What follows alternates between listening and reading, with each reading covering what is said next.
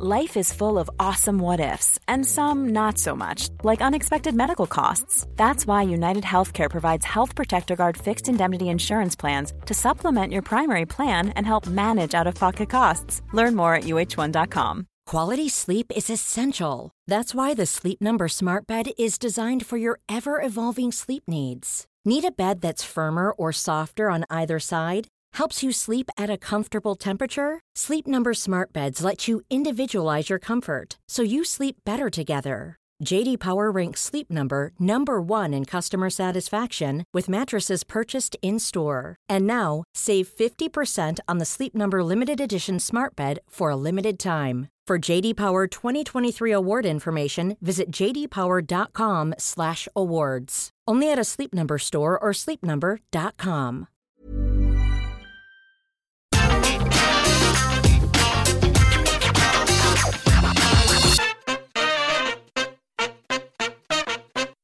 Sometimes life sucks. I mean, if you're a wrestler and have a badass finisher and one day you can't do it anymore, you're not going to be a happy bear. You're going to be a sad panda and have to pivot to something else. Then you've got to get that over. It's tough. This happens all the time in wrestling though, so in case you missed it, I'm Simon from What Culture. Please do subscribe. And this is 10 wrestlers who could no longer perform their finish. Number 10, The Undertaker. Before Mark Calaway was The Undertaker, he was learning his trade and had a very cool trick up his arsenal. Dubbed the heat seeking missile, when he had tippy toed to the middle of the ring, he would leap off the rope and wham his opponents with an elbow drop. Now, this was impressive given his size, but in terms of making you go, holy crap, it didn't cut it. Even then, he still pondered about using it when he made the jump to the WWE in 1990 before he realized that was never going to work given he's meant to be an undead zombie. This is when the tombstone was suggested, which was, let's face it, one of the greatest finishes ever. I mean, seriously, try and think of a better one. You can't. Number nine, Seth Rollins. Seth Rollins has had nothing but good finishes. In FCW, he used the Phoenix Splash, then moved to the main roster where he incorporated the curb stomp, then the pedigree, then that running knee thing. His execution was always so good because he made them look like death. That, however, soon became a problem for one Vince McMahon when the origins of the stomp came to light.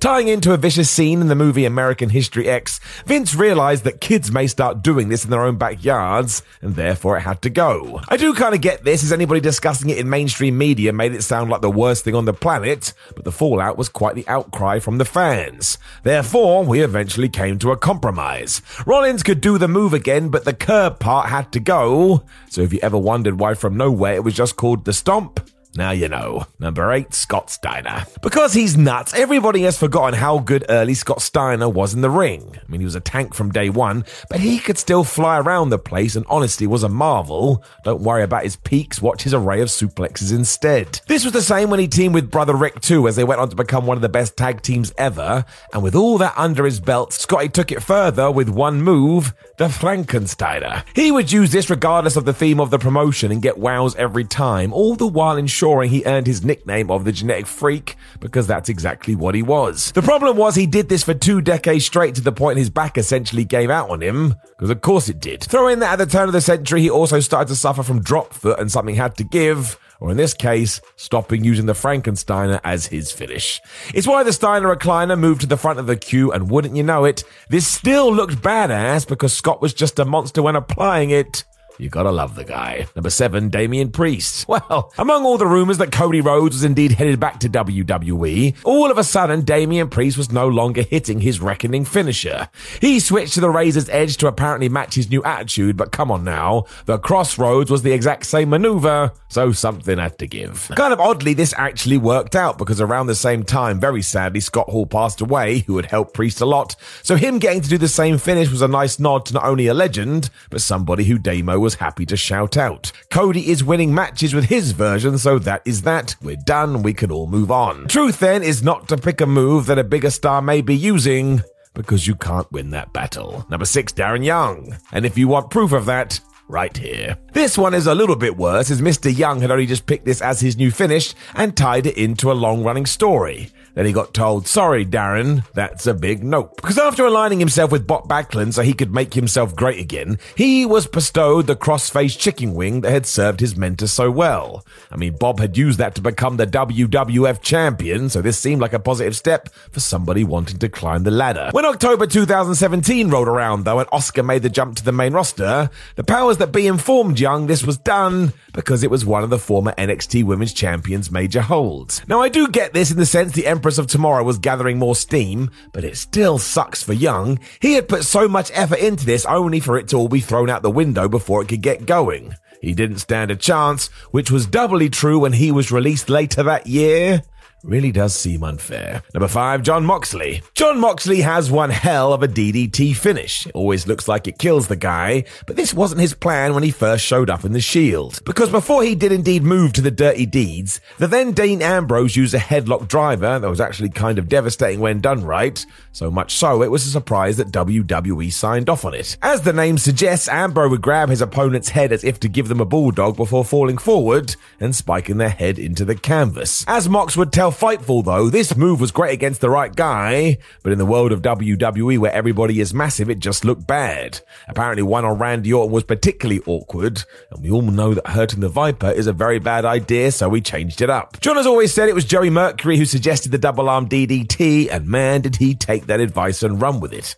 Not only is it better than ever, but he's got multiple versions as and when a match needs it. Number four, Chris Jericho. There was no way Chris Jericho was only ever going to have one finishing move throughout his career. He's reinvented himself so many times, how he ended matches was going to shift with that just defines the character. When he returned after some time away from the WWE, he did this, deciding to go with the Codebreaker as opposed to the Lionsault, which by that point had basically all but replaced the Walls of Jericho. While this was also smart due to it being relatively easier on the body, there was actually a darker reason for this, and it's not fun at all. During a match for FMW, legendary wrestler Hayabusa had gone for Chris's famed springboard moonsault, missed, and landed so badly on his neck he paralyzed himself. This led to Jericho and WWE deciding maybe it was best to retire the move and come up with something far easier for all, hence the above. Wrestling is dangerous, my friends. Please stay safe out there. Number three, Apollo Crews. Does anybody even know what Apollo Crews' finish is? I mean, that's not his fault,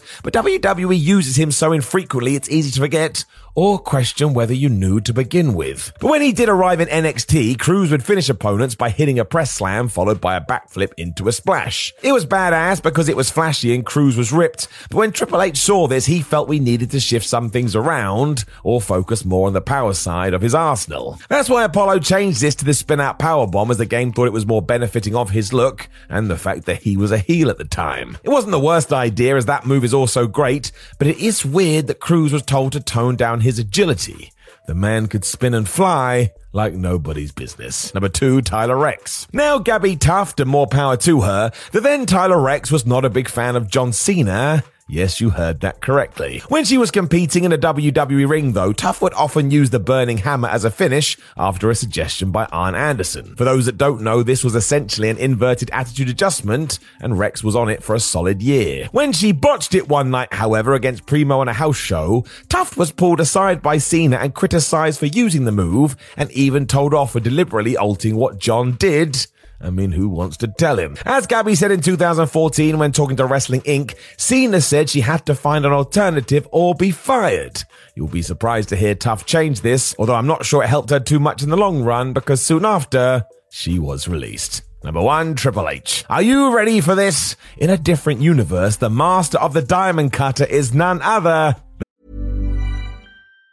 Even on a budget, quality is non-negotiable. That's why Quince is the place to score high-end essentials at 50 to 80% less than similar brands. Get your hands on buttery soft cashmere sweaters from just 60 bucks, Italian leather jackets, and so much more. And the best part about Quince, they exclusively partner with factories committed to safe, ethical, and responsible manufacturing. Elevate your style without the elevated price tag with Quince. Go to quince.com slash upgrade for free shipping and 365-day returns. Even when we're on a budget, we still deserve nice things. Quince is a place to scoop up stunning high-end goods for 50 to 80% less than similar brands. They have buttery soft cashmere sweaters starting at $50, luxurious Italian leather bags, and so much more. Plus, Quince only works with factories that use safe, ethical, and responsible manufacturing. Get the high-end goods you'll love without the high price tag with Quince. Go to quince.com slash style for free shipping and 365-day returns. Mom deserves the best, and there's no better place to shop for Mother's Day than Whole Foods Market. They're your destination for unbeatable savings, from premium gifts to show-stopping flowers and irresistible desserts. Start by saving 33% with Prime on all body care and candles. Then get a 15-stem bunch of tulips for just $9.99 each with Prime. Round out Mom's menu with festive rosé, irresistible berry chantilly cake, and more special treats. Come celebrate Mother's Day at Whole Foods Market. Than Triple H. For you see, when he arrived in the WWF as Hunter Hearst Helmsley, he wasn't smashing people with the pedigree and was indeed using this version of the cutter. He called it the Pedigree Pandemonium, or so it is said, which is the worst name for anything ever. And as the game explained in 2019, he stopped it because DDP asked him to. Page had started to use it just before this and didn't want it to be overexposed, and as they were buddies, he called in a favor. Triple H had no issues with this at all and instead started dropping people on their face in a completely different way. And there was that one guy who got slammed right onto his head that still looks horrible.